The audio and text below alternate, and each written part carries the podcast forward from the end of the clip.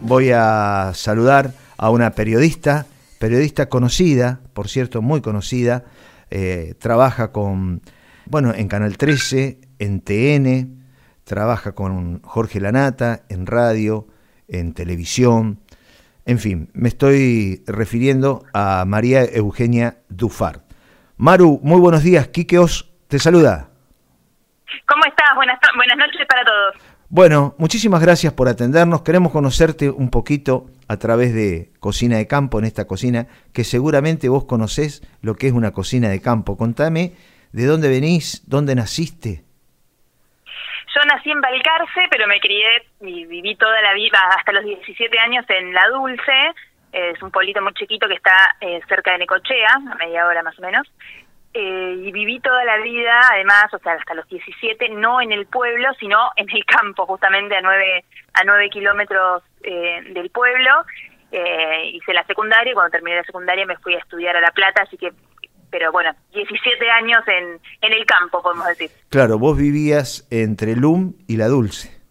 Exactamente, entre LUM y La Dulce. Camino de Ferrari y a San Cayetano después, ¿no es cierto? Claro, claro, sí, ese, ese camino, ese camino de tierra estaba, eh, digamos, a mitad de camino entre La Dulce y Lum. Claro, bueno, y te interesó el periodismo, te fuiste a estudiar a La Plata, periodismo. Me fui a estudiar comunicación social a la Universidad Nacional de La Plata en el 2002. Ajá. Mira, era febrero de 2002 cuando empecé. Ajá. O sea, te acordarás ese año, después de la crisis del 19 y 20 de diciembre de 2001 era un momento, la verdad, bastante complicado. Eh, mi mamá era docente, va, sí, bueno, ella ya está jubilada, pero me acuerdo que eh, en esa época nos mandaba los patacones, yo vivía con una amiga en La Plata, en un, alquilábamos un departamento entre las dos, y, y vivíamos con lo justo, pero era, la verdad que es una época que recuerdo con mucha mucha alegría, hice los amigos que, que hoy me acompañan, viste, la época de estudiante es una época muy muy linda para los chicos que, van, que, que venimos del interior, conocí gente de todas partes, eh, mi amiga que era de la Dulce, otras que quedaron en, en el pueblo, que se fueron a estudiar otros lugares, pero es un momento en el que recuerdo, viste, como cuando uno de repente crece de, golpe, eh, fue, una, fue una etapa muy linda, la universidad pública la verdad es que me, me permitió no solo hacer amigos y, y, y aprender este oficio que es el periodismo, yo soy licenciada en comunicación social, pero la, realidad es que el periodismo no está colegiado y es un oficio. Hay muchos periodistas súper prestigiosos y reconocidos que no, que no pasaron por una universidad. Yo lo reivindico, sin embargo, creo que la universidad te da una mirada del mundo y un espíritu crítico que está bueno, que es importante y que después te sirve a la hora de, hacer las noticias. Claro, sí, sí, sí. La parte técnica, ¿no es cierto? Y, la apertura que tenés desde el estudio eh, ayuda sin duda a, profundizar mucho más los temas y, bueno, y a tener, como decís vos, un conocimiento más amplio a nivel general de todos los temas. Más allá de la inquietud, de la inquietud y de lo curioso eh, que sea uno, ¿no? Bueno, te recibiste y ¿cómo fueron esas primeras armas del periodismo? ¿Empezaste en La Plata? Eh, ¿Cómo llegaste? yo me recibí, sí, me recibí en 2007 eh, antes de, antes, en realidad yo terminé de cursar en 2006 y rendí la tesis en 2007 y en ese periodo, que fueron unos seis meses más o menos, eh, empecé a trabajar en una agencia de noticias, eh, en Diarios Bonaerenses se llamaba. Eh, cuando terminó mi pasantía, eh, terminó la pasantía, y, y terminé la pasantía, rendí la tesis medio al mismo tiempo, me fui de viaje un tiempo afuera eh, y cuando volví, entré al diario Hoy de La Plata, estuve un año, me parece, un año y medio ahí, y después yo quería trabajar en medios nacionales, y la verdad es que no tenía ningún contacto en Buenos Aires, no conocía a nadie, entonces empecé a, ver de qué manera podía hacer para, para llegar a los medios nacionales, encontré una maestría en periodismo que hacía en la Universidad de San Andrés junto con el Grupo Clarín, eh, la verdad que en ese momento era carísima, le estoy hablando del 2009. Sí eh, pues yo estuve un año afuera, volví, trabajé un tiempo en, en La Plata, en un diario regional, eh, y después, y ahí en, el diario hoy, como te contaba, y después, nada, yo quería hacer otra cosa, ¿viste? Me, a mí me, apasiona y me encanta la política, y, y bueno, y encontré esta, esta maestría, pero nada, era carísima, yo no la podía pagar, entonces me inscribí para ver si me becaban, rendí un examen, me dieron un, 85% o 90% de la beca, yo tenía que, pagar una cosa que era simbólica, la verdad. Eh, hice la, la maestría y ahí, bueno, conocí, er, era muy práctica, la verdad, la, maestría y conocí un montón de gente, conocí un montón de periodistas y después la pasantía, vos, que eran tres meses en el verano, elegía, la podías hacer en alguno de los de los tres medios que, que tenía el grupo, o en el diario Clarín, o en Canal 13, eh, o en Radio Mitre. A mí siempre me gustó escribir, entonces elegí el diario. Tuve la suerte de que me, que me destiné a la sección política, que era la que yo quería. Y nada, trabajé mucho ese, ese verano, hice muy buena relación con los editores y con los periodistas que trabajaban en la sección. Y al tiempito que terminé la pasantía, empecé a trabajar en otros diarios, trabajé en Perfil, en Diagonales de La Plata, eh, en La Política Online, que es un sitio web también de, política porteña y nacional. Al tiempito me llamaron de La Razón, que era en ese momento era el diario gratuito de, Clarín, y habrá pasado siete meses y se surgió una vacante en la sección política del diario de Clarín y me pasaron a Clarín y bueno, y ahí trabajé de 2000, eso fue 2010. En 2012 me piden que, eh, yo ya trabajaba ahí en, la sección, me piden que, que lo asista a la nata en las columnas de que él escribía los sábados en, en la página 2 del diario. Eh, Jorge en ese, en ese momento ingresaba al grupo, así que ahí lo conocí a la nata y empecé a trabajar con él en las columnas.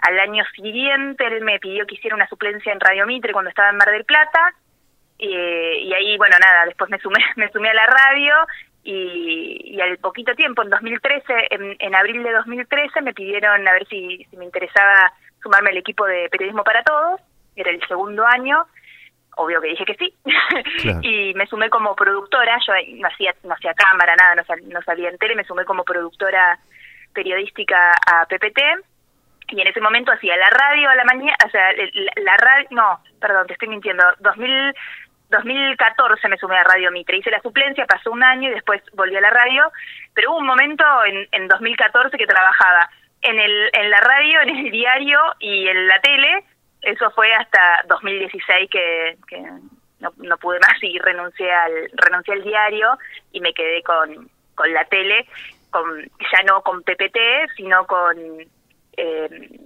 me sumé al equipo de Telenoche eh, y después a, la señal de, Todo Noticias donde trabajo hoy.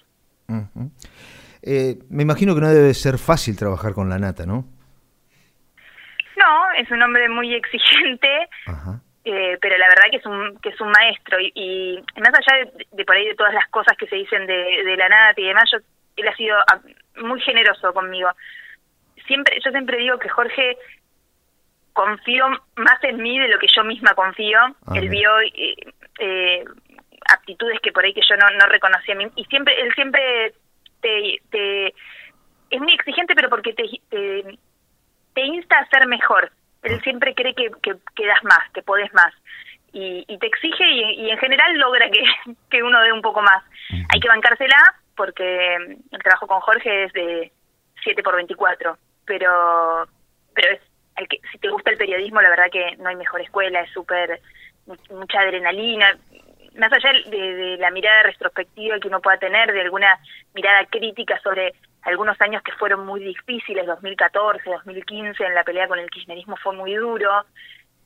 Em, después, eh, durante el gobierno de, de Macri, eh, hubo momentos que también fueron difíciles y hoy la verdad que uno pensaba que tal vez este ese momento de la grieta o de la polarización había había quedado en el pasado y me parece que estamos viendo que, que no, que hay que hay cuestiones no resueltas entre entre los argentinos, entre la dirigencia política, entre la política y los medios que, que nada, que es una tensión siempre innatural, pero que a veces toma matices que, que, que se personalizan y ahí es, es más difícil, pero no sé, a mí el periodismo me, me apasiona y en general todas esas situaciones me, dan como más adrenalina, más ganas de trabajar, me, gusta.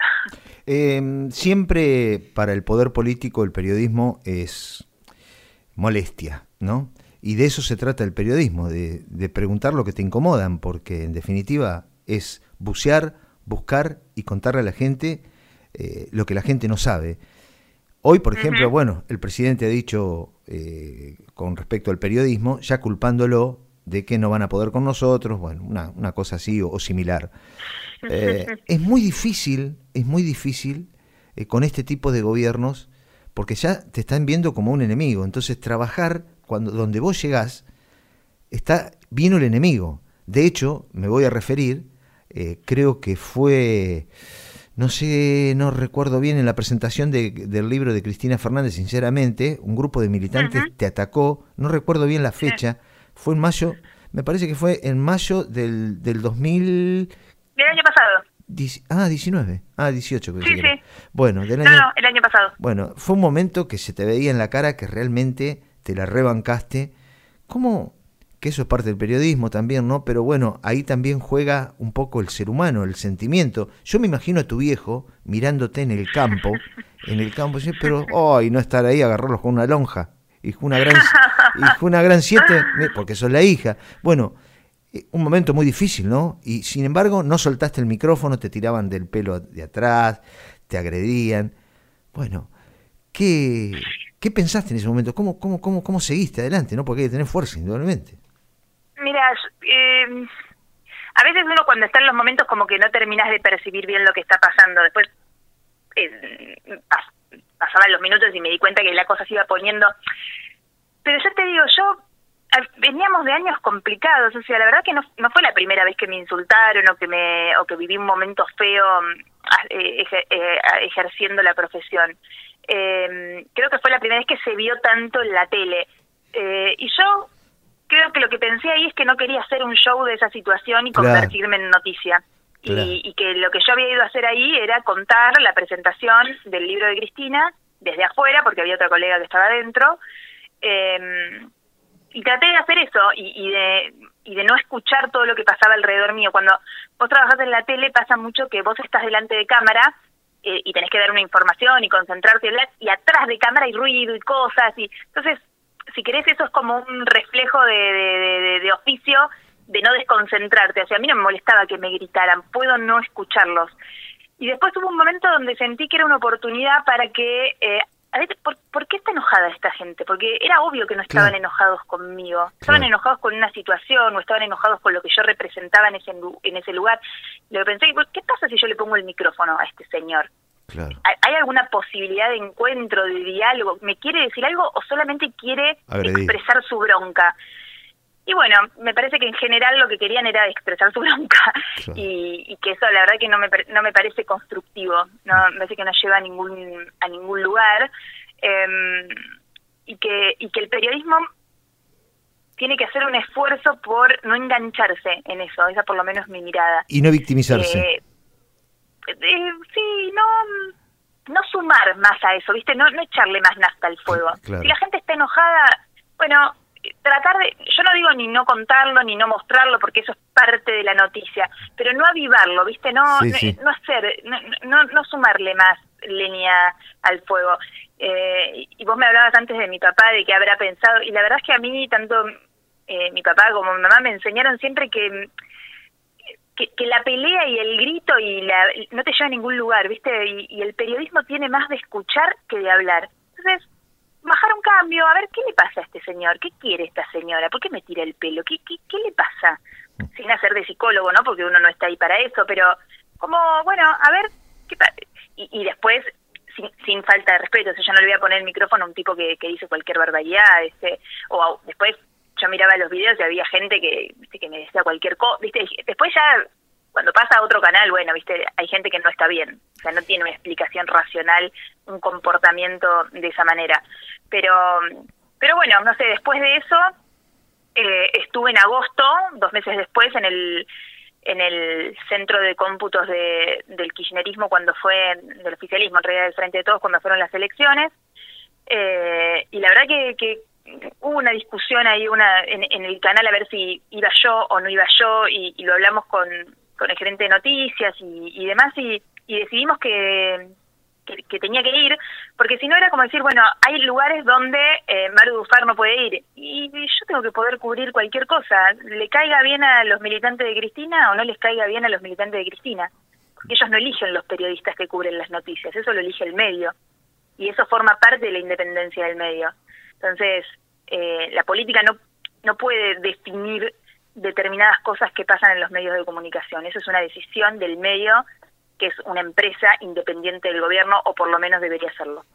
¿Qué, qué impresión te dio la, la cobertura en uno de los países con mayor riqueza natural, como es Venezuela, que está totalmente invadido por esta mentira eh, bolivariana, ¿no? Y esto, y esto lo digo por mi parte porque me duele mucho ver a, a un pueblo tan digno, un pueblo tan lindo, un pueblo mm. extraordinario. Bueno, vos podés dar fe porque vos estuviste ahí viendo el dolor de nuestra gente, ¿no? Contame cómo fue cubrir eso.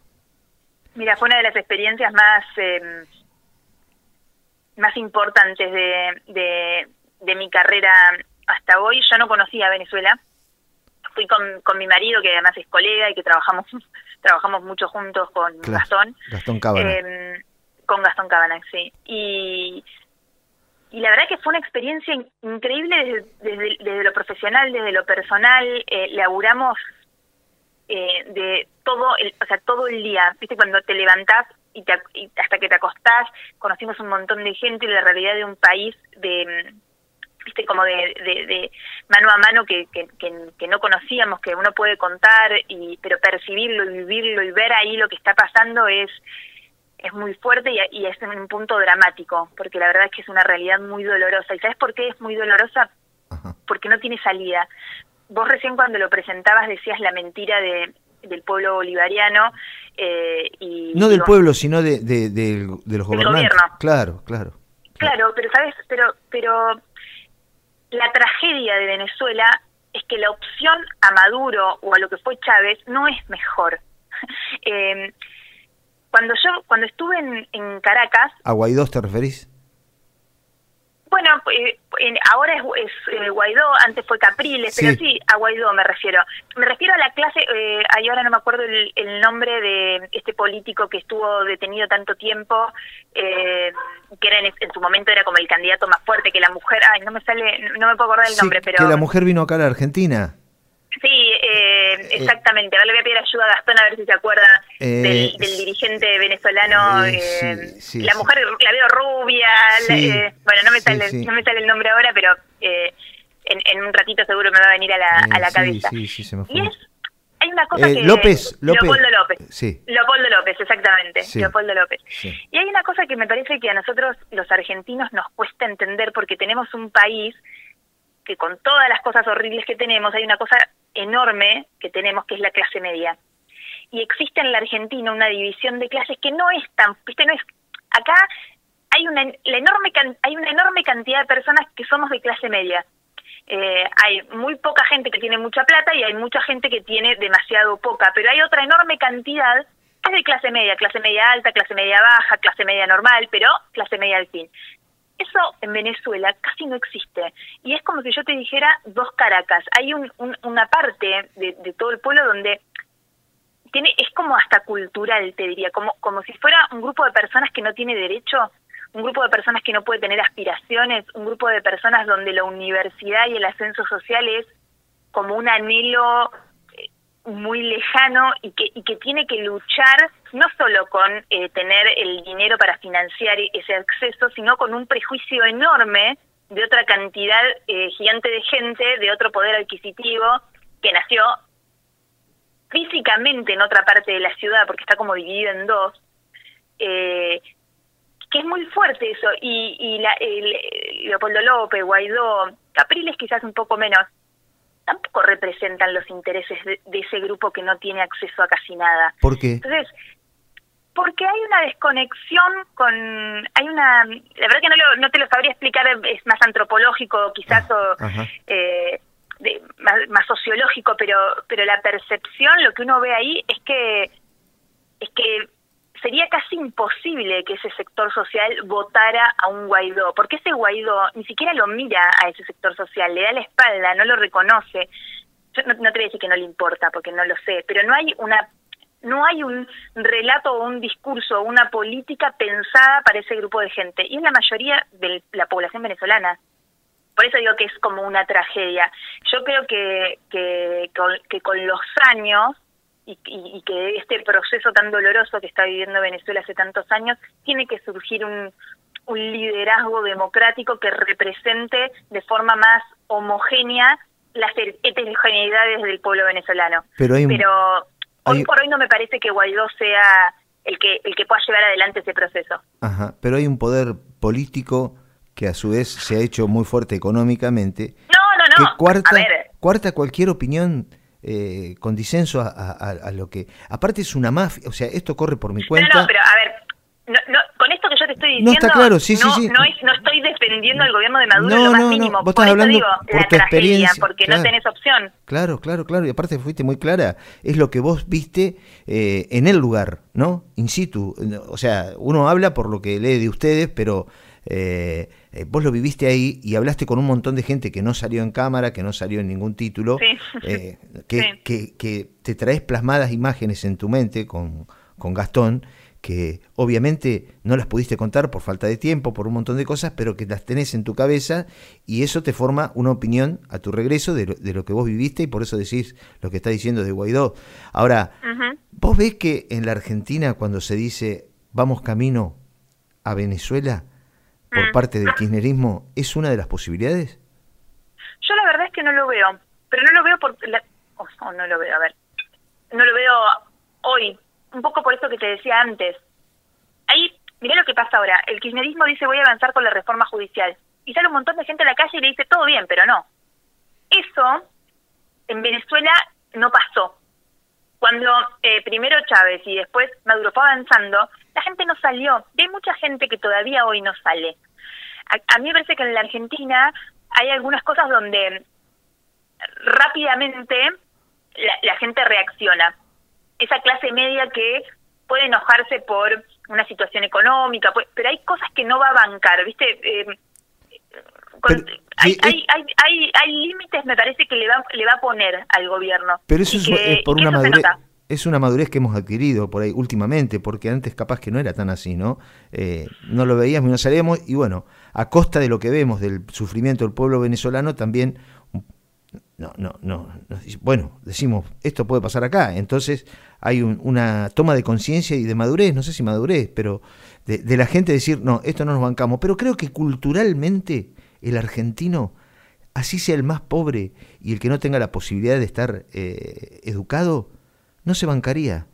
No se bancaría un gobierno de ese comparto, tipo. Me parece que no. O sea, culturalmente, ¿no? Si vos me decís que yo tengo que comer frijoles eh, y, me, y, yo soy hago changuitas como albañil y vivo en una casillita, la más humilde de todas, y no me puedo hacer el asado el domingo, te digo, los frijoles metételo en el tacho de allá atrás. Yo el asadito me lo como. Pero además, además ¿sabes qué? la, la, organización del poder en la Argentina es muy diferente a la organización del poder en Venezuela. Hay, hay un factor fundamental para, para que pase lo que está pasando en Venezuela, que es el poder militar. El que maneja el ejército en Venezuela es el que tiene el poder y por eso la figura de Diosdado Cabello, que es tan fuerte, eh, es, eso en la Argentina no, no está, eh, no, no existe. Entonces, también me parece que es un factor fundamental. Si vos miras las grandes operaciones de corrupción de Venezuela, las hacen, las hacen militares, hmm. en consonancia con el gobierno, por supuesto, pero si el ejército decidiera darle la espalda a Maduro, Maduro dura cinco minutos. Eh, otra pregunta volviendo acá a la Argentina. ¿Vos crees que, cómo lo ves al periodismo en la Argentina? Mm. ¿Y no crees que uno de los grandes problemas que tiene este país también es el periodismo? Con, las manos en el corazón, ¿eh? Mm, es una pregunta difícil porque yo lo ejerzo. creo que, mm, a ver, creo que estamos en un momento de, de, transición donde los periodistas tenemos que ser mejores, pero al mismo tiempo estamos ante ante una crisis de las empresas periodísticas eh, donde la, el, impacto de las redes sociales, la posibilidad del acceso a la producción y a la circulación de información. Hoy las redes sociales producen muchísima información. Ahora bien, no no son no es información profesional y cuando digo no es información profesional es es información que no está chequeada, que no está chequeada por un proceso que el periodista debería hacer bien. Por supuesto, ese proceso de, de chequeo cada vez se deprime más porque cada vez los periodistas cobramos peores salarios y entonces tenemos que tener más cantidad de trabajos y si tenemos más cantidad de trabajos tenemos menos tiempo y si tenemos menos tiempo la calidad de ese producto y que, que en nuestro caso es la información es de peor, es peor. Maru, Pero aún así hay un hay hay como si yo te dijera un reflejo que tiene el periodista para para para ver si ese dato es cierto o no, para interpretar una determinada información política me pasa muchas veces que me llama mi mamá y me dice, ¿me llegó esto por WhatsApp, es cierto?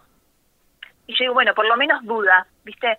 Y, y, hay un montón de información basura, chatarra, fake news que se consume a través de difusión de, de esa cadena de distribución de información, que antes no existía, que es muy peligrosa porque construye sentido y a veces construye sentido público sobre mentiras, sobre información falsa. Está bien, pero quiero... Eh, em, eh, en esta charla tan sincera que estamos teniendo, quiero que eh, también te pongas del lado de que tengas un poco de empatía con el, con el oyente o el televidente, ¿no? ¿Qué puede pensar? Está escuchando eh, Radio 10, C5N, consume una cosa. Ve Canal 13, BTN, Radio Mitre, es otra totalmente opuesta. Sí, bueno, Entonces, pará. no, no, pero pará. Entonces, vos como consumidor de, de la prensa, decís, ¿y estos qué van a decir? la defienden a Cristina hablando de, por ejemplo, C5N. Y el grupo Clarín, y siempre hizo negocio, ¿viste? ¿Qué querés? Escucha, y la nata tendrá algo, estará, eh, tiene su negocio, tiene su quintita, tiene que putear. La gente está muy descreída de todo, de todo. Yo creo que también eso está bueno para demostrar sus cualidades, cada uno como periodista, desde el lugar donde está, ¿no? Porque me imagino que no debe ser fácil, en el caso tuyo, yo siempre estuve en medios muy pequeños, pero medios al fin, yo siempre dije lo que quise haciéndome cargo, ¿no? De, lo que quise. No debe ser tan fácil trabajar en un grupo periodístico grande, ¿no? Cualquiera, ¿eh? cualquiera, grande, donde por ahí la línea editorial dice, che, ¿qué le pasa a esta chica? Eh, eh, ¿Qué está diciendo? Entonces, ¿no te ha pasado nunca que te han llamado, que te han dicho, che, mira, Maru, o tal vez no lo vas a decir, no sé, pero, ¿no te ha pasado? O si no, déjalo. No, me lo contestes. No, que me digan que me digan no lo digas, no, no me ha pasado. No, pero hay, muchas maneras, muchas maneras de decírtelo. Eh, Maru, ¿por qué no te dedicas a... Fíjate que está el osito panda... Eh, no sé, hay varias. No es lo que decís, sino cómo lo decís, ¿viste? Cuando mm, cuando yo empecé a estudiar eh, y, que quería ser periodista, viste, uno idealiza y cree que vas a a, desnudar todas las verdades y publicar todas las investigaciones y sanear el poder político. Después, después te vas a hacer un poco más grande y, y después entendés que, que los medios son empresas. Y como empresas tienen intereses. Y en eso uno va navegando, surfeando. Hasta acá sí, hasta acá no. Porque si no, terminás trabajando eh, en, en, en, un por ahí en un lugar muy muy outsider viste como sí decís lo que querés pero pero eh, te escucha solo un determinado grupo de gente. Entonces no sé tampoco si tiene lo que yo te puedo decir respecto de esto es que nunca me dijeron no publiques esto. Sí he tenido algunas cosas que bajemos un poco el tono o esperemos veamos el sentido de la oportunidad eh, y después el periodista tiene que pelear. Yo he peleado muchísimo con mis jefes y he discutido y he dicho eso yo no lo voy a decir, o he dicho no podemos no publicar esto, esto hay que publicarlo. Por ahí no publico todo lo que yo hubiera querido poner, pero no es que no publico nada. Y en esa negociación permanente que es muy desgastante, pero que es muy necesaria y que y que me parece que es la verdad que los periodistas tenemos que pelear por nuestras notas. tenemos que y, y, yo esto no, a esto a esto no le pongo la cara hay un punto donde hacer lo que pero yo esto no lo digo. O no, o no lo firmo, en el, en el caso del diario. Pero la verdad es que tengo que decir con respecto de, los medios en los que yo he trabajado y en el que trabajo, que hay un, hay al final, al final hay un punto donde la realidad se impone. Si está pasando, si algo está pasando, vos no lo puedes ocultar. Es información. y se va a contar. Y eso a mí me parece maravilloso, porque es como, como una suerte de, de orden natural de los medios. Vos podés intentar bajarle el tono, pero si sucede, hay que darlo. Y en ese sentido, la verdad es que las redes sociales han allanado el camino, porque antes, qué sé yo, Clarín decía, bueno, no quiero dar esto, y no lo daba.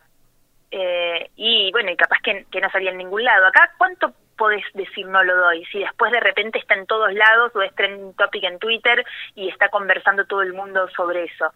Está mal que, darlo, estás obligado a darlo. ¿Está mal que un periodista dé su opinión?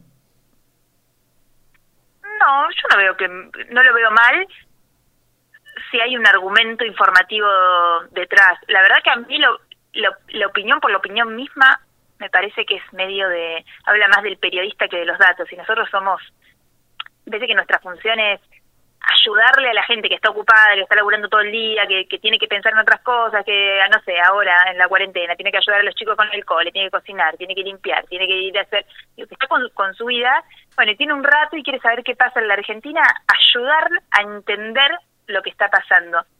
Y tratar de ser, no te voy a hablar de objetividad, pero tratar de dar todos los puntos de vista y que esa persona que está cansada, que estuvo todo el día eh, haciendo cosas, que por ahí hay datos que le faltan, tenga todo, todas las piezas para formar su propia opinión. Me parece, a mí me parece más interesante y un desafío eh, más, eh, eso, más interesante eso, decir, mira, pasa esto, también pasa esto, mi mirada es esta, pero, pero vos tenés todos los datos y podés tener una mirada distinta de la mía y, y, también es válido. Maru, te agradezco muchísimo.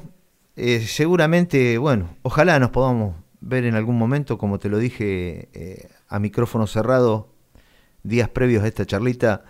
Eh, te espero algún día por Bransen, por mi pueblo, cuando quieras venir a, comer un churrasco. tenemos amigos en común, los Charles de la Dulce.